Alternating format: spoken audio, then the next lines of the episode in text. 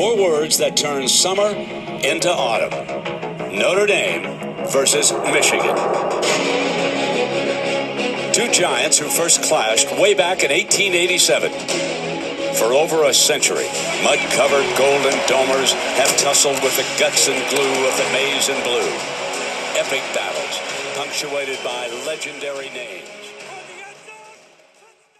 Hello there, and welcome to the Fighting Wolverines podcast. I am your host, Michael Keeley, and I'm here with me, as always, my co host, Dan Large. Dan, how are you doing today? I'm doing good. How are you?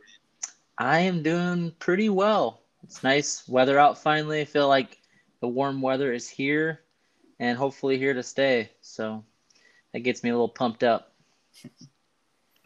Um, today's episode, there's not a lot going on in the uh, college football world as of right now, um, especially with our two programs in Michigan and Notre Dame. A few uh, tiny, tiny details, some little things we're going to go into about each program. And then we are going to jump into some key games um, just for the whole college football um, landscape for week one. And then we will also be doing our top five offensive players. We did defensive last week, and we're doing offensive today. So we're going to go through our top five for each school, for that being Notre Dame and Michigan, obviously. Um, but let's start with some Michigan news. Dan, what have you heard about the program? What's going on with the Wolverines? Like you said, there has there hasn't been much going on. Uh, one running back transferred today. I never heard of him. I I saw that. I saw that on my on one of my social media pages. He's a former three-star running back, Gage Garcia. Never played at down. So, so he's so it's a big loss then. Yes. I'm gonna mm. miss him. and a couple of things. They're trying to pick up a grad transfer defensive tackle from Oregon State, Jordan Whittley.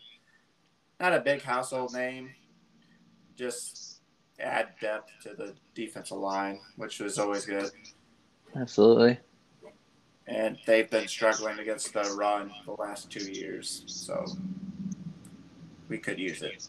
For sure, for sure they missed out on the UAB transfer. I think he went to Georgia. I I honestly haven't been keeping up too much with the transfer portal, but and the next month there's a lot of defensive tackles that are supposed to be visiting the campus, so mm-hmm. hopefully we'll attract some. Yeah, next next month is going to be wild for for the for our listeners because I mean for everybody that loves college football, just because there's going to be a ton of visits next month, and I think there's going to be a lot of commits happening uh, for both for I mean all schools, but I know Notre Dame has a ton of a ton of people or a ton of students and players visiting that that month. So yeah. And the last thing it was announced today was Michigan and Washington's game in week two is going to prime time. That's an interesting. That's an interesting game to me. Um, I it's just like Washington is usually like pretty pretty solid. They're not, you know, they've been they've had a few years where they've been tops of the, in the Pac-12, but um, they always seem to have a pretty good defense. I feel like they have good. They're usually good in the secondary and uh, they've had some that's, pretty good, pretty good defensive linemen too. That's the only thing I know about them. They have a good defense. I haven't heard much about their offense. Yeah, I think they had what was it? Jacob Eason for a while there was their quarterback. He's the gone now. Georgia, Georgia transfer. Yeah. And then who was the? There was another guy. Is Jake Jake something? Jake. I don't know. I'm not familiar I, with the Pac-12. I remember. I remember. Yeah, neither am I. Obviously, I remember there being. He was kind of in the Heisman race for a, a hot minute. Um, but I'll, maybe I'll look that up when I have some time when you're talking later in the show, and I'll chime back in. But is that it for the Wolverines? Yep, still quiet. yeah, yeah, pretty much same on on the ND side. They're yesterday and today they had there's been two cornerback uh, some grad transfer cornerbacks offered by the Irish. Uh, I I think you pronounce it just Caleb Evans. It's there's an A in front of it, so it's, it's a Caleb I, I don't know if you pronounce the A or not. From what I've heard on t- like highlights and stuff, it's not pronounced, but that's besides the point. He's from Tulsa, and then the other player that they offered was today was Trey Webb from San Jose State. And I've watched film, not extensively. I've watched some highlights of both of them. I watched a little bit more of Caleb Williams, or I keep calling him Williams. I keep wanting to say Williams. Caleb Evans, sorry. Um, and I, I've, I, I mean, he's good. He's he he would be the one that I would choose out of the two, if I had to pick. He's uh, he plays a lot. Of, they play a lot of press press man, and I I enjoyed the fact that his highlights were, you the highlights were against some pretty good competition. I mean, like he was running with Texas wide receivers. They played, uh, geez, who did they play in the bowl game? Um, there was a couple. I mean, there was like three or four different Power Five teams that they played, and there was highlights from every single one of them. And uh, he just he he looks like he will fit well into Marcus Freeman's scheme, with playing having to play some press coverage, and um, and you're kind of out on an island. And he's also pretty lanky, lanky too. He's six two. Uh, so it's kind of what they're looking for, and they need help at that position. So, and it's odd, oddly enough, this time almost exactly last year is when Nick McCloud, the grad transfer cornerback, came and or he he committed to Notre Dame um, from NC State. So, uh, kind of interesting that they're literally in the same boat that they were they were last season. They needed they needed help at cornerback and they got it. So hopefully the same thing happens because Nick McCloud turned out to be a pretty decent player. So, um, and then the other thing is that another time uh, announced for a, for a game was the Notre Dame and, and Florida State first game of the year.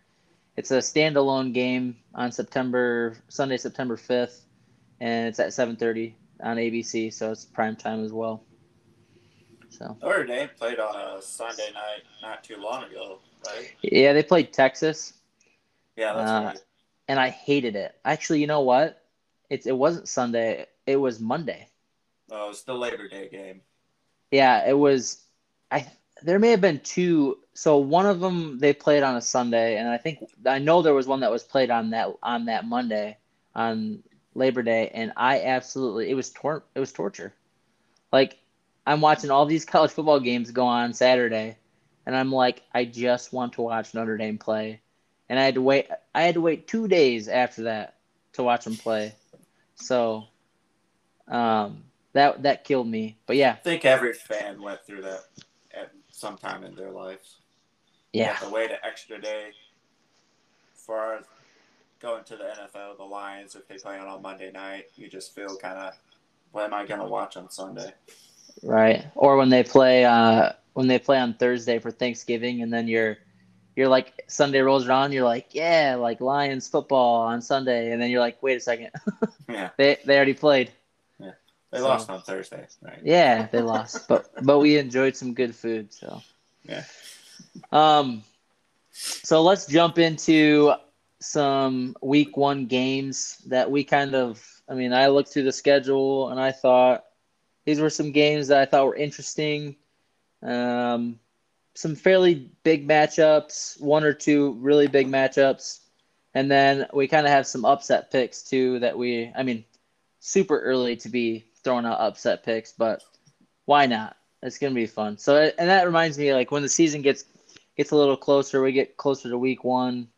Uh, probably the episode before the first Saturday, we're gonna we're going to we'll go through and pick games and then we're also gonna label an upset pick um, for that week, and it'll that'll be a weekly thing.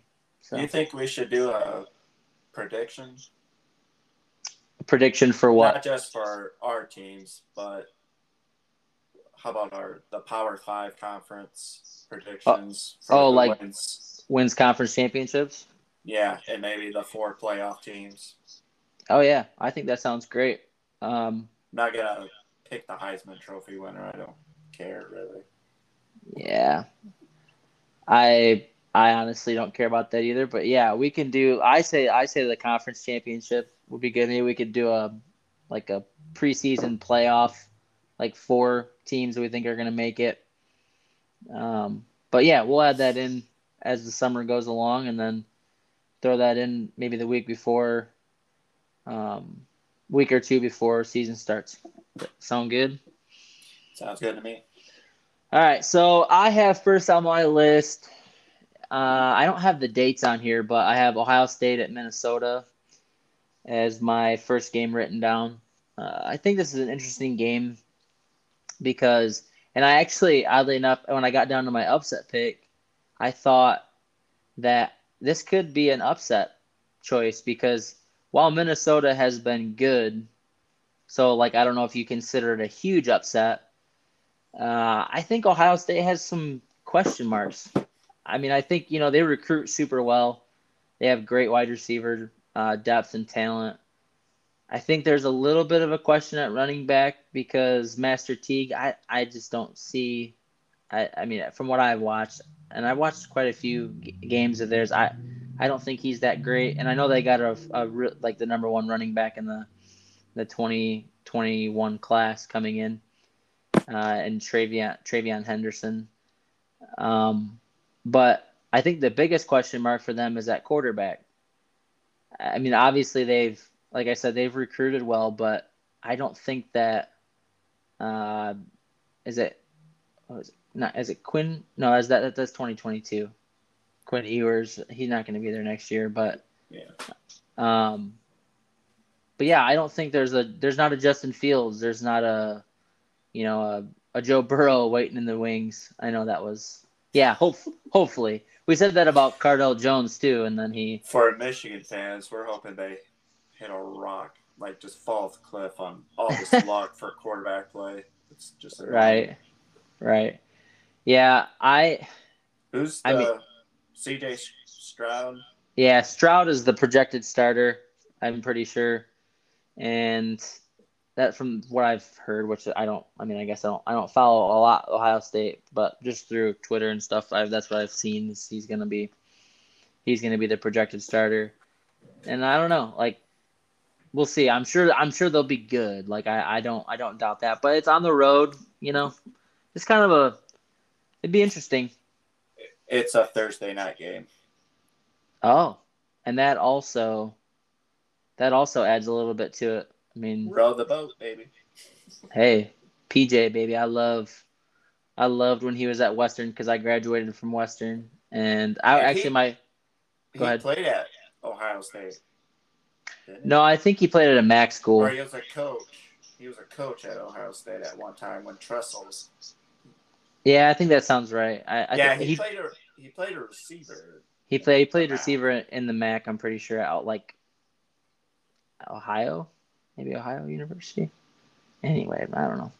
Um, but yeah, that was my freshman year, or I shouldn't say freshman year because I already had some community college um, under my belt. But my first year at Western was that 2016 year when they went to the Cotton Bowl against Wisconsin, and that was a. I remember going to college game day and getting into the box in front. I was in the front row. It was insane. Oh, really? Yeah, it was so much fun. I Um, remember that, but I didn't we we waited we waited from like it was like three in the morning. No it's actually like two because um, there was my my friends and i were out we were out at uh, the bar and we were on our way back and the way the route we walked back to my buddy's house was was like through campus. And we were walking through campus and we're like well let's just walk by the college game day set and see if there's anyone waiting out there and just kind of gauge like when we need to show up. And we're walking we're walking right past it and there was just a massive line. Like people were camped out and I was like, dude, we got to go back and get changed and get up here. So we ran back and threw on some warm clothes cuz it was like sleeting rain That's- and snow. That was the week after Thanksgiving, wasn't it? I think so. Or it was Thanksgiving weekend. I yeah, so I can't remember exactly, but that was a good experience. Anyway, that was a huge tangent. Getting off, we're talking about Ohio State, Minnesota. um, but yeah, I could see that being an upset. But again, it's Ohio State. They're you know they're a powerhouse, so I would not be surprised at all. Big Ten. Yeah, everybody else is is down below. Um, what did you have for your for your first game? Well, I was seeing, I saw your list. I didn't write down the same games as you did. I Mhm. mean, we could talk about those other games. But college football starts a week early. For me, it's uh, Nebraska and Illinois. Mm. Scott Frost, another coach who could be on the hot seat by the end of the year. I would think so. He going up against uh, Bret Bielema. Bret Bielema. Is that how? Yeah. Yeah, Bielema. He returns. I think Illinois could be a surprise this year. I don't know why, but Well, I mean, Lovie Smith had them in a decent position. I mean, they were playing really hard. I felt like about midway. uh, Was that that was last year where they had a couple of decent wins, didn't they? Uh, two years ago, they upset Wisconsin, and that kind of took it to a next level, and it saved this job by making a bowl game. That was what I. That's what I'm. I mean, yeah, I'm still. Last year is still kind of weird with all the COVID stuff. Yeah. So But yeah, I know what you're talking about. Illinois used a lot of transfers that season, mm, and I think that's what Rutgers is doing right now too, with under Greg Schiano trying to build up a program with transfers mhm. that will attract the recruits too if you win. So, yeah. Yeah, I think. first game. Yeah, I think Nebraska is. It's weird because I mean, when we were before. I mean, before I was born, really, but they were. uh, I mean, they were. They were the Alabama of the world. You know, they were always. It was Tom always. Osborne was coach. They ran a. I mean, it doesn't fit in today's offense scheme. Yeah. They run a wishbone, I think, back in the day. A lot of Right. option. Scott Frost was just a bully. Just Yeah. yeah. people. it's interesting to me. I have I have some cousins, which you know them, and you know uh, one of them is your brother-in-law. Um, Who? but but they like it's always interesting to me that they go on and on about because Notre Dame's heydays and all that stuff and and they go into like the 88 championship year and early 90s when Lou Holtz was the coach and it's just like they ran like the most re- like the, an offense that wouldn't even like you've seen it. Navy still runs it. Uh, Georgia Tech tried to run it. Um, and you know what? It like yeah sure maybe it levels the playing field a little bit for them but it's not going to win you a national championship.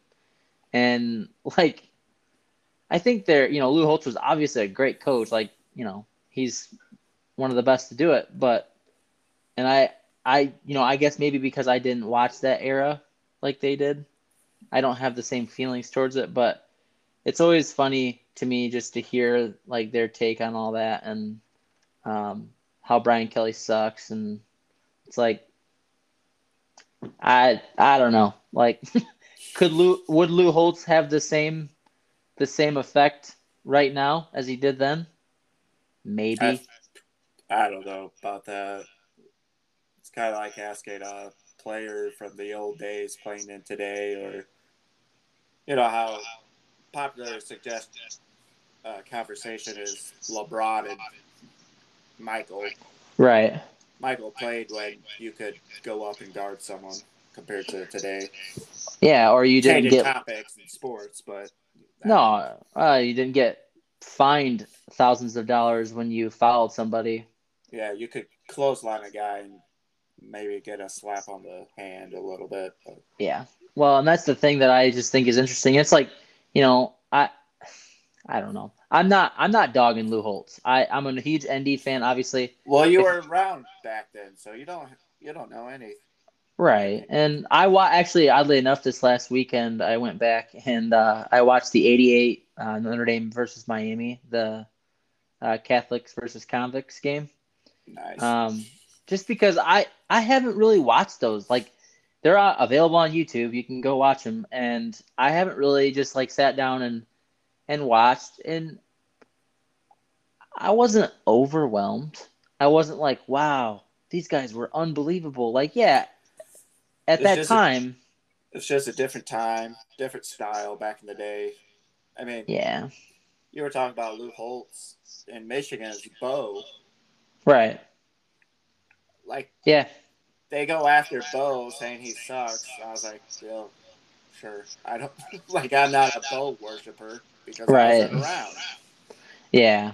And I think that that's the thing that you know, it's the same deal. It's like, would Bo Schembechler be a all-world coach? Would he be in the in the conversation with with Saban and and Swinney and and yeah, like all of them. who knows who who you never you never know would they they probably would adapt in some some way but things I have just changed so much would adapt. That would be nice. he's a michigan man that's what you guys wanted Yeah, I'm just saying his. yeah. Let's move on. uh-oh all right yeah let's uh i'll go i'll go next on my we're What getting off we on some serious tangents here um yeah i got another big ten game for my second one i went penn state at wisconsin I have one more Um, Big Ten game. Yeah, I think this one's interesting um, because Penn State was, you know, had a really weird year last year. Um, we kind of talked about that a few episodes ago where Penix reaches out for Indiana and, and doesn't score, but scores. And Penn State's season turns into a downward spiral. Um, but they're obviously still talented. They've still got, uh, it's still a, gr- a good program under, um, what's his name? Oh my gosh. James Franklin. What? James Franklin. James Franklin. I don't, it must be the audio. I heard something way different. I'm glad I didn't Oh. repeat it. Oh, Um, I don't know what that is, but okay. no, it wasn't anything dirty or anything like that. Anyways, let's get Yeah. back to it. We're getting Um. Yeah. Um. So yeah, Penn State, Wisconsin. I would say I'm interested to just see what Wisconsin looks like because they play Notre Dame, um, and I think that's one of Notre Dame's probably toughest games of the year, just because it's at Soldier Field, and Jack Wisconsin. Playing his former team. Yeah, I just think Wisconsin is they're just tough. They're they're uh, they grind it out. They run the ball. They play action pass. They're kind of similar to like a an NFL team in, in some ways. They have quality O linemen. They don't have great. They don't have like like shut down defenses, but they're always good. Like they're always just steady. Um, so I think that Wisconsin usually has that running back. I don't know Yeah. if they have it this upcoming year. No, I heard. Oh, I don't. I heard the name because he played last year a little bit. And But I the remember. quarterback, remember, got a little, you know, some noise Yeah, Mertz. because he tore up crappy defenses. Then when Well, he played our elite defense, and he I heard do it- that good. I heard an interesting stat that uh, on another podcast I listened to. It's the Irish Illustrated podcast. I listen to it every Monday, and they uh, Tim Prister talked about there being Graham Mertz. He had that big game, his first game or whatever, and he had five touchdowns, and just like you know jumped onto the scene. And from if you take away those five touchdowns from that first game, his Mhm. touchdown his touchdown to intercept interception ratio for the rest of the year was four to five or something like that, or three to four. So he had more he had more interceptions than touchdowns past that point. Yeah. Um. First game was against Illinois. Yeah. Yeah. I mean, it, so, and it's interesting that, you know, everyone's always like, well, Jack Coan got beat out by a freshman. And it's like, Jack Coan was injured. And so they started the freshman, and then he had five touchdowns and apparently took the world by storm. Um, so Jack Coan was just like, all right, I'm out of here. And I would love, I would absolutely love for him to just not that I think he has any bad blood against Wisconsin. Um, I just would love to see him beat them. You know, that'd be that'd be cool. Being your former team. Yeah, I think that would be fun. Let's keep it in the Big Ten. Oh yeah, my turn. Yep. Uh, my it's another Big Ten game. Is Indiana at Iowa? I think Indiana's going to take a little step back this year. I would agree. I, I could see Penn State be better. At least Penn State finished the year off with a four game win streak or something like that after an Yeah. 0 and 5 start, I think it was. Yep. So I think Indiana, it rides on Michael Penix, the quarterback. But hmm the thing is, the last two years, he hasn't played a whole season. Right. So I, it's kind of hard to jump on the Indiana bandwagon. They have the um, Fryfogle's back, right? The wide receiver. Uh, yeah, I think he's back. It's the other one. The slot receiver was gone. Whop Philyor. Yeah, They also just got a actually a really solid pickup from the transfer portal. They got the that USC running back that transferred. Oh, I saw that. Yeah, that's right. Um, I can't remember his name now that I say that, but um, Austin something maybe. Um, but yeah, so he, he's a senior. I mean, he was a. He, I think he's get, they gave up some pretty good production um, for USC, so that was a good pickup for them. I think Iowa, they have one of the veteran quarterbacks on their side, Petras. Uh, Gives Iowa. You don't know what Iowa's going to bring each year, so yeah, they're kind of similar. I view them very similar with Wisconsin. yeah. Like they're just they run the ball, they they bring it in tight. They you know they just they pound you for four quarters and um and for some reason I feel like like night games at Iowa, it's like a um you're entering into like limbo or something. You're going into like a different dimension because like Michigan has had that over you know there was a couple years. couple times too. Yeah, it was just like they go to Ohio Iowa. State. Yeah, it's like you, you go to Iowa and something about getting out in the cornfields and like you just like whoa. The children Um, of the corn come out. And Yeah, it's weird. It's, It's a an- weird. It's an awesome environment. Watching it Oh. on TV. Yeah, I agree. That's one thing about 2020 that's so hard to care about Uh. last season. Not because my team sucked, but it just it just felt weird because there was no atmosphere. yeah, And even uh, Michigan's running back Chris Evans, he said after the season, it it just felt different on game day when you woke up and you knew you weren't going to go out in front of a huge house full of people. Yeah, it doesn't get you as hyped It up does. for sure, Yeah, that's what he said. It doesn't get you Yeah. psyched up for it as much. for sure. you Well, want me to do my last one? Then we'll go into the other ones. on uh, yeah, list. yeah, go ahead. The other game I'm looking forward to watch is it's not a big game. It's just the debut of Josh Heupel at Tennessee. I think Tennessee has potential of scoring a lot of points, but they're going to allow a lot of points. he was the uh the Central Florida coach, right? Yeah, Okay, took over Scott Frost. UCF is a good, you know, uh, mid-major. yeah, they have the luxury of recruiting Florida, so yeah, they can get the guys that are like just off the tail end of you know Florida State and Florida and Miami. That's the only reason I put that game down is just to see. I mean, he could have really good games in his non-conference, but once he gets into SEC play against Georgia, Florida, Bama, good luck. Yeah, SEC is a different breed, man. I know everyone. I I, I tend to like not buy into the SEC bias because I think that it is a thing. Um, but man, there are some dudes in that It league. just more, dude. yeah, for sure. Um, let's. Uh, is that it? Is that all you had for that game? Yeah, that's it. All right. Bowling Um, Green, I don't know nothing about. You would assume Tennessee will be all right there, but you never know. Um, let's go to my next one, which I had Alabama and Miami. Um, I think this is interesting for a few reasons.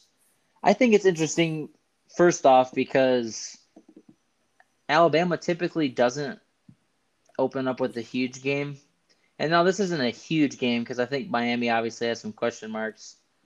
It's not the Miami of old. but it's two big college football names going at it. And they were supposed to open up last year with USC, and that didn't happen because of COVID. So, um, but yeah, it always seems like the like Alabama, they always kind of play some like FCS school or something to start out the year. But we let it pass because they or Duke. Hey, they are a Power Five team, so you can shove it. Western. You're playing Western this year, the first game of the year. Get out of here. Hey. hey. um, but I think it's also interesting this Alabama Miami game because the thing that has kind of hurt Alabama. Now I don't know if this is as true now as it was back in back when uh, Johnny Football was running around, but a mobile quarterback that can, you know, make plays, and I think that Miami has that in D'Eriq King, obviously. So, I mean, that could be interesting you never. It's a neutral game, so it's not going to be a home game for Miami. But um, you never know. I like it would be cool if Miami was like, you know, how, can you imagine the like D'Eriq King might win the Heisman on the first week, like the first weekend of college football, if he goes out and beats Alabama on a neutral site. He'd have to literally just have a mediocre year the rest of the season, and he'd probably win it. so I th- I think that those are my two reasons why I think that game is interesting. Saban does struggle against mobile quarterbacks, history wise. Manziel's one of them. Team Tim Tebow. Uh, can't think of the other guy. Maybe that's the only two. I don't know. I mean, they he they got beat by Ole Miss two years in a row, and both years they had you know yeah, fairly fairly mobile quarterbacks. Not like a Kelly, Johnny Manziel, I think but was his name. Not a yeah. flashy mobile quarterback, but the guys that just guys, yeah, guys that can just make Baker plays. Mayfield. Yeah, yeah, a guy that can get out of the pocket and and make some plays happen. So we'll see. I just don't think Miami is good enough as a team, like could be, defensively. Could D'Eriq King be the first Heisman hype for the first three weeks? If he wins that first game, who knows? I mean, I, I if he wins that game, or you know, if it's a good game and he plays well, like he'll be he'll be the front runner for sure. Because that's you know you're going against the team, so they have a lot of players coming back too, so that helps. Yeah, they lost two quality defensive linemen. Um, I think they were both defensive ends, weren't they, in the draft? Yeah. But yeah. They went from a six and seven season to an eight and three last year, COVID short season. So. Yeah, I, it'll be interesting to see what happens. I mean, it. My gut tells me that Alabama will do it. It's kind of like the Ohio State Minnesota game. Like, like, could it happen? Sure. Will it happen? Probably not. Well, I wrote on Duke a little bit but Duke actually played pretty well against Bama a couple of years ago, but Alabama just used his talent at the end. And yeah, I think I could see this happening in the Miami game. Yeah, I think there's enough star power at quarterback for that to happen. So, but Alabama's we don't know who their quarterback is really. Uh-huh and I don't think they have the depth at receiver like they did the last two years, two three years. But because they're such a great NFL factory, I expect them to be, you know, Alabama still. Yeah. Um, before we jump into the biggest one, I wrote down Notre Dame, Florida State. I know it's kind of like throwing out my own team type of deal. I don't think it's a huge game. I think Florida State has obviously struggled, but you know, it's a night game in Tallahassee. Um, McKenzie Milton is the quarterback at Florida State now. He's the UCF transfer. It could. I mean, that honestly, I don't. That one doesn't sit very well with me. I don't. I can like, understand. Texas, I mean, a few years back. Well, it's just like Florida State's got athletes everywhere. It's like you know we've beaten we've in the last like you know five six years we've beaten up on USC pretty good, but every year every year we play them still I'm like it's not a gimme like there's they got five stars they got athletes Mm-hmm. and if they can figure it out and something clicks then you're screwed like If they can protect Milton, Yeah, I think I think he's a he could be a difference maker for them. And they have Jordan Travis, who like you know he is a he was electric last year um, at quarterback, and they're gonna I'm sure they're gonna find something for him to do, like whether that's maybe split out wide like wide receiver or something. I don't know. I mean, or have a package for him. But switching over to Notre Dame, I heard that on Notre Dame side with their freshman quarterback. Yeah, How mobile he is, they should try to use him in certain packages. you know I've heard that a lot too, and Short yardage package. Maybe. Yeah, it's, I've heard it more in the red zone, just because Notre Dame struggled so bad in the red zone last year. That kind of sounds like a Tim Tebow freshman year when he was the backup to Chris Leak. He would come on for a certain type of plays near the goal line. You're not Yeah. that famous uh, jump pass. Yeah, and I think, I mean, obviously, I'm not saying Notre Dame's going to be like that. but no, I and like obviously there are some size differences between Tebow and Tyler Buchner, but um, yeah, I think that that's, I don't know, I, I I have a hard time with that because there's been years where we've gone into, and I'm not saying this is necessarily the same thing, but going to Notre Dame season, this was like early in Brian Brian Kelly's time, but it was always like, it always felt like, oh, maybe we're gonna have this guy start, or maybe we're gonna have this guy start, and it was always like, I'm just big on like you've got to pick your dude, like, and obviously if he doesn't, you know, if he's not playing well, then he goes, you know, you, you pull him, but and you bring in bring in the backup, but I just don't like the two quarterback stuff because I feel like what does that say about Jack Coan? Like if he wins the starting job and he can't score touchdowns in the red zone, like I I don't know. I, I just I think that there's an element that he could be used, but I don't think that Tyler Buchner's like that great of an athlete. Like he's not like a like for example, if you had like a I don't know, a Lamar Jackson type kid that's just like unbelievable. I don't think he's that great of a runner. I just I and again, I guess maybe I haven't seen it, so maybe I'm wrong, but I just don't know. I don't I I think that there's an element to that that could happen, but we'll see. Um I did not make a note of Michigan and Western Michigan as my top games. yeah. But I agree. I, I did have Florida State and Notre Dame. I mean, two big programs. You don't know. First game of the year. Still Yeah. the game of the day.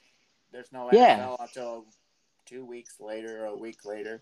So yeah, I think that'll be it'll be a you know fun atmosphere. I would assume a because it's in Florida, and Florida's pretty much you know wide open. Um, so yeah, the tomahawk chop. I'm surprised they're still allowed to do that with all the the woke business going on. Um, so we'll see. It'll be a good. I mean, it'll be a good atmosphere. Notre Dame's offensive line is going to be really young and inexperienced. So, hey, you never know. Could could be a rough night for the Irish. I I think they'll win. It's again. It's kind of like goes back to that Bama Ohio State thing. Like I think Notre Dame's at the point now, or at least I, at my opinion, maybe I'm a homer, but like You this, I. That's a game you should win. Like you, it's like okay, cool. Florida State, they've sucked for the last however many years since Jimbo left. Like you go in, sure, big atmosphere. You should you should throttle them. You should beat them by at least twenty. with your Right. talent, yeah. But I mean, Florida State will have the home field, and Notre Dame doesn't have all that. You know, their best players aren't as back. With Ian Yeah. Book being gone and all that. Well, I think it's not necessarily just like a. I mean, if you look at players, like ratings wise, I mean, the difference is not that great. But I think when you look at system, what Brian Kelly has in place at Notre Dame, like, you know, everything is just like as a culture and a program, Notre Dame should just should win that game pretty easily. But I don't know. That's what makes Saturdays always so. Find out in the for me. future. We'll make our predictions. Yes. Um, let's go to. Do you want to do the upset picks first, or do you want to do the big game? Yeah, we'll do a quick uh, talk about the upsets. Who All right, yeah, could yeah. have an upset. We have two upset, and we'll we'll breeze through this one pretty quick, but because again, it's pretty early to be doing upset picks. But um, I have written down LSU at UCLA, and I think I think that I I like Ed Orgeron. I think he's a cool dude, but I don't know how great of a coach he is. I mean, he, the stars aligned in 2019. Like you couldn't have had a better scenario.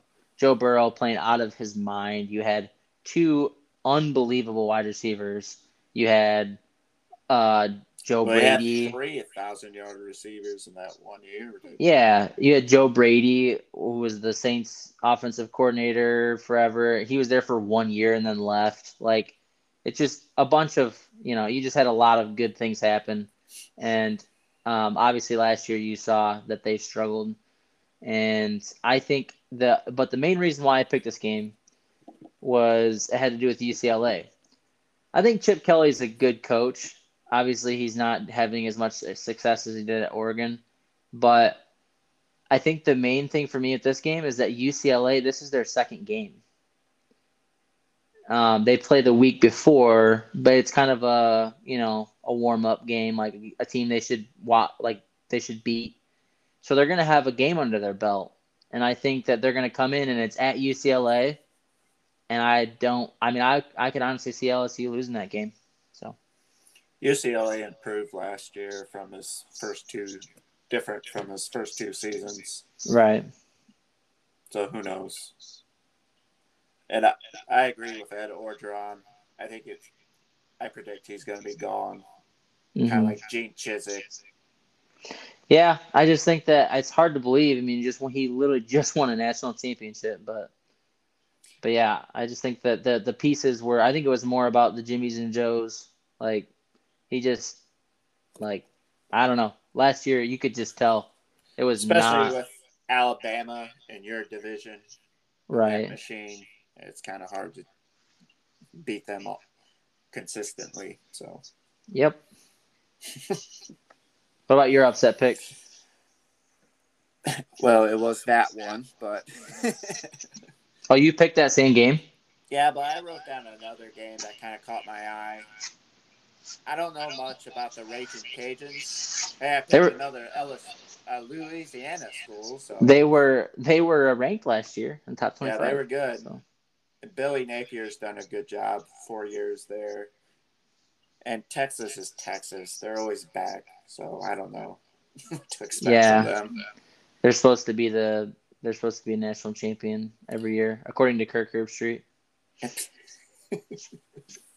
I like Kirk Herbstreit, but he bugs me when he does that. Every year, it's like Florida State's back, and Sam Ehlinger is gonna win the Heisman. What? okay. For that year, uh, they thought Miami was back. Yeah, that was last year, wasn't it? No, it was uh, Mark Richt was still coach. 2017 season. Oh, that was the year. I think they, They crushed Notre Dame. Yeah, they lost the next week, I think, or two weeks later. Then after that, it just went downhill. They lost to NC State or something like that. And I Notre Dame that was game. Notre Dame was decent that year, but I actually think that was Notre Dame. I think that was one of Notre Dame's best teams. that, who was the running back? 2017, Fisher? No. Josh Adams. Yeah, Adams. Who's Fisher? But they were riding on the Heisman hype for him. Yeah. Well, um, let's jump into this last game because we really only have like 15 minutes left of recording. Um, so and we still got to get through our offensive players.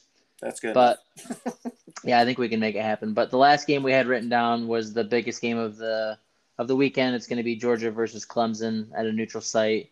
Um, you're talking two of the, you know, this game, like whoever loses, barring it be like a good game, is definitely not out of the playoff race.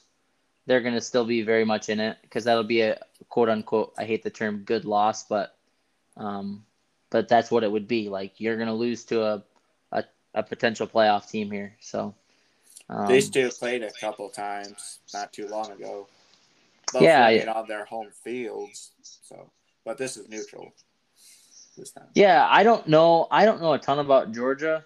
Um, One edge I think Georgia has is the, its quarterback play because they have a veteran quarterback back, the JT Daniels. Oh, that's right. Yep, yep, yep. I knew I that. Mean, I'm, I'm, not going to try to pronounce the Clemson quarterback's name he's good too. But DJ Uiagalelei. Good job, man. yeah. Well, I heard it enough when we played him mid, mid midway through the year, so. um, yeah, I think I think Clemson, in my opinion, is actually the best team in the country. Uh, I think that with DJ coming back, with the experience that he got last year when Lawrence was out with with uh, quarantine stuff, and you know played in a huge game at Notre Dame, and he held his own. Dude threw for 450 yards. Like, like he's gonna be really really good. Now it's his uh, team. So. Yeah, and then I mean they lost Etienne, but I'm not. I mean, Clemson's gonna have another running back. They'll be fine. Um, and they got Justyn Ross back from injury, the wide receiver that was so good in 2018, alongside um, was it Tee Higgins? Yeah. Um, and then their defense is stacked. I mean, they had. I think they'll be better on defense, like a lot better than what they were last year. And this might be a hot take, but I think they're going to be better this year than they were last year as a team. Like, I happen. think, I think overall, if if DJ can play, if DJ can play within himself and not, but dude, like I mean, he played like a he did not play like a true freshman in South Bend in November last year. Like he was good, and well, I, I don't know. I just think that I think they're going to be better overall. They're going to be better at wide receiver because I mean, Cornell Powell, or I think is what his name was, and then there was another guy. Um, they both went in the draft. I don't think that they were that great. I think that they were good wide receivers, and Trevor Lawrence made them better. Um, you don't have that big name quarterback either.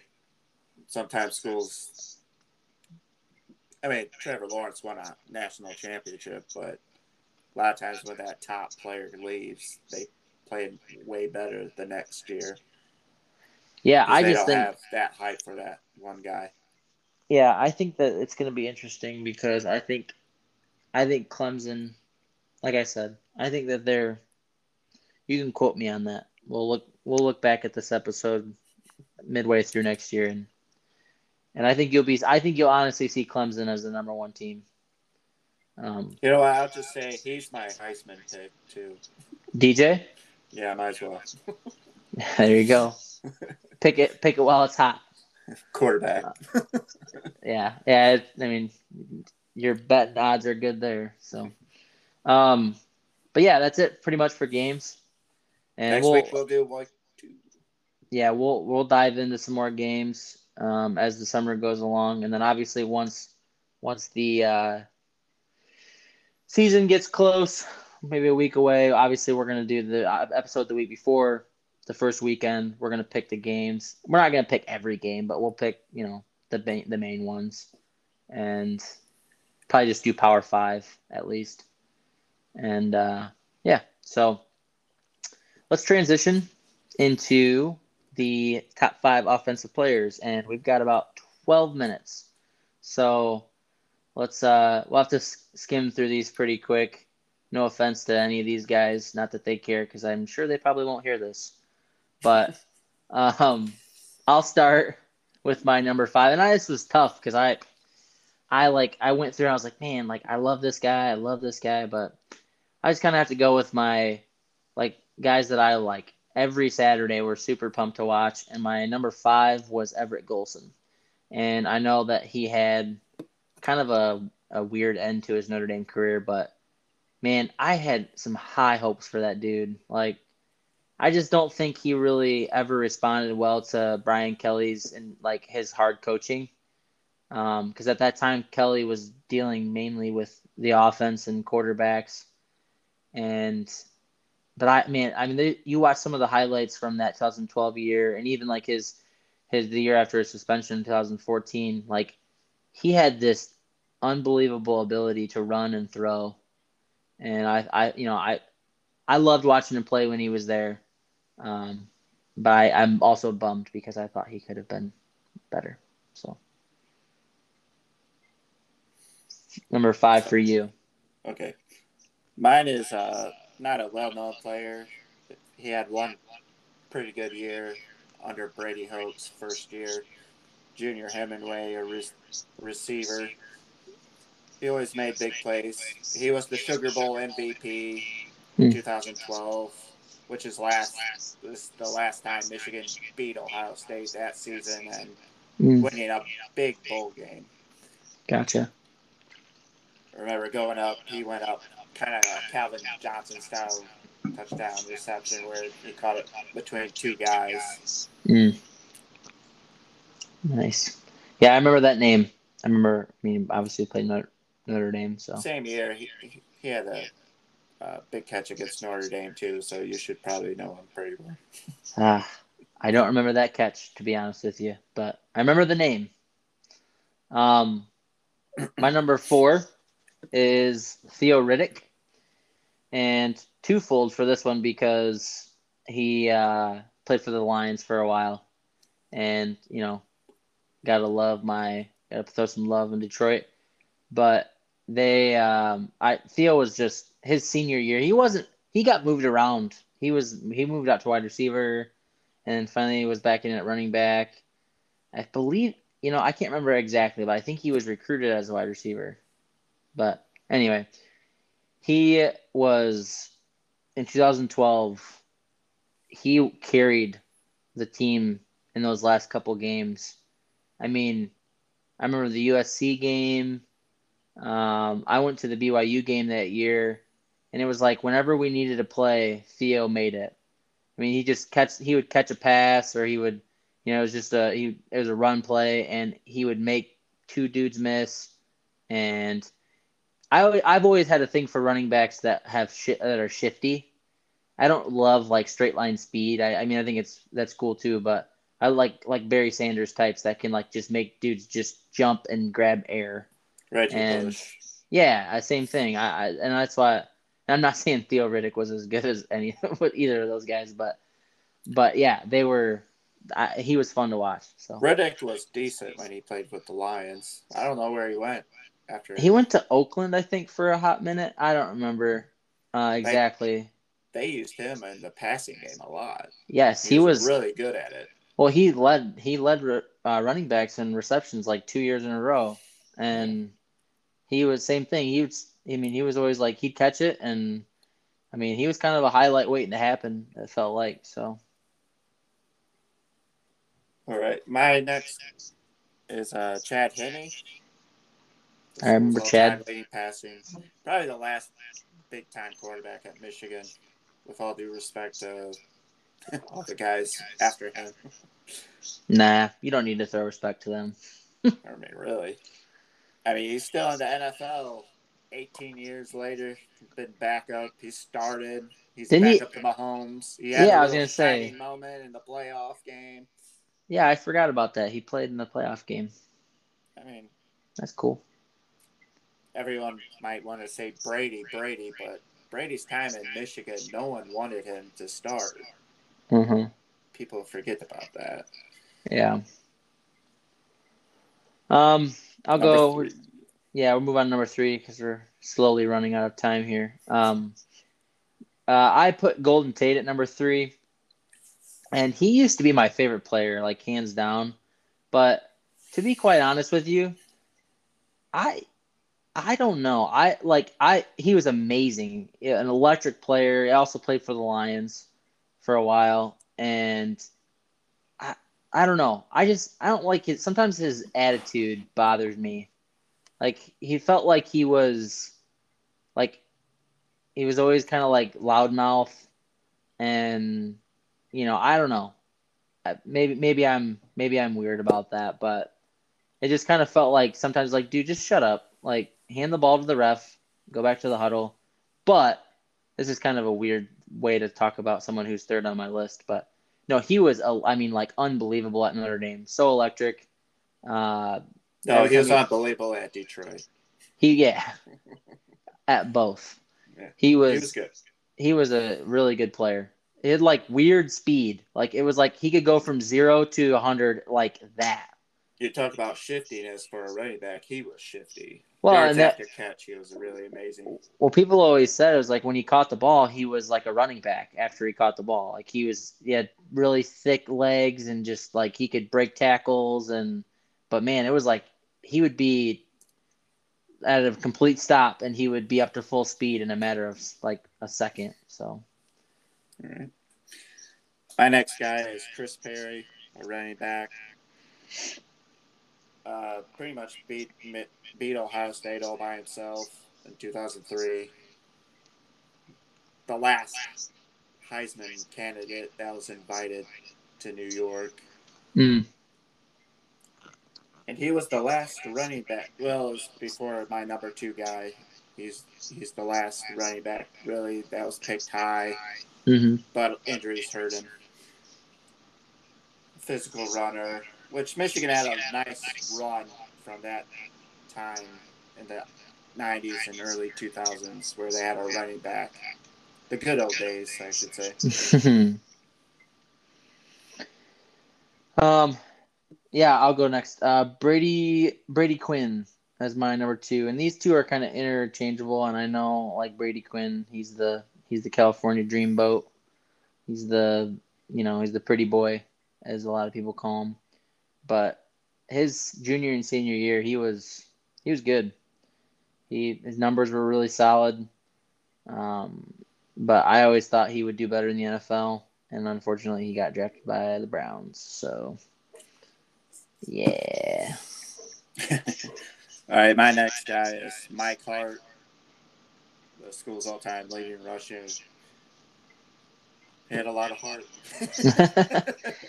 I remember playing with him on NCAA the football game. Yeah. My buddy and I we used to we used to like I, I won't go into the story because we don't have much time left. Yeah, that's fine. But we'll that's wait. a story for another time. Yeah. Good. Um, number one for me is Jeff Samardzija, the Shark.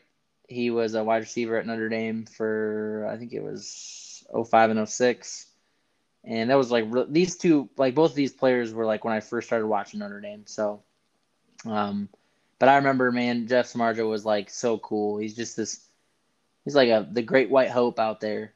Just like I know I'm probably not supposed to say that in these these times, but like he was just like it was like this dude was like freaking making dudes look silly, and he was he had long hair coming out the back of his helmet, and he also doubled as a pitcher, and then that's actually what he ended up doing.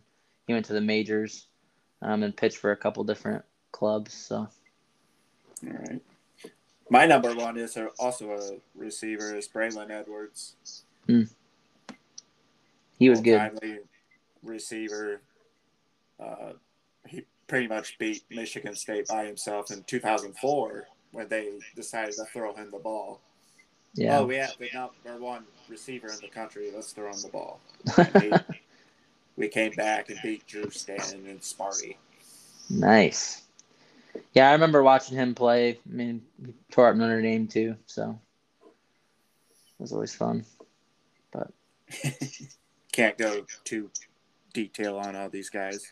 Yeah, unfortunately, we ran out of time. But um, yeah, so that does it for us today on the Fighting Wolverines podcast. And we're available on Spotify and Anchor.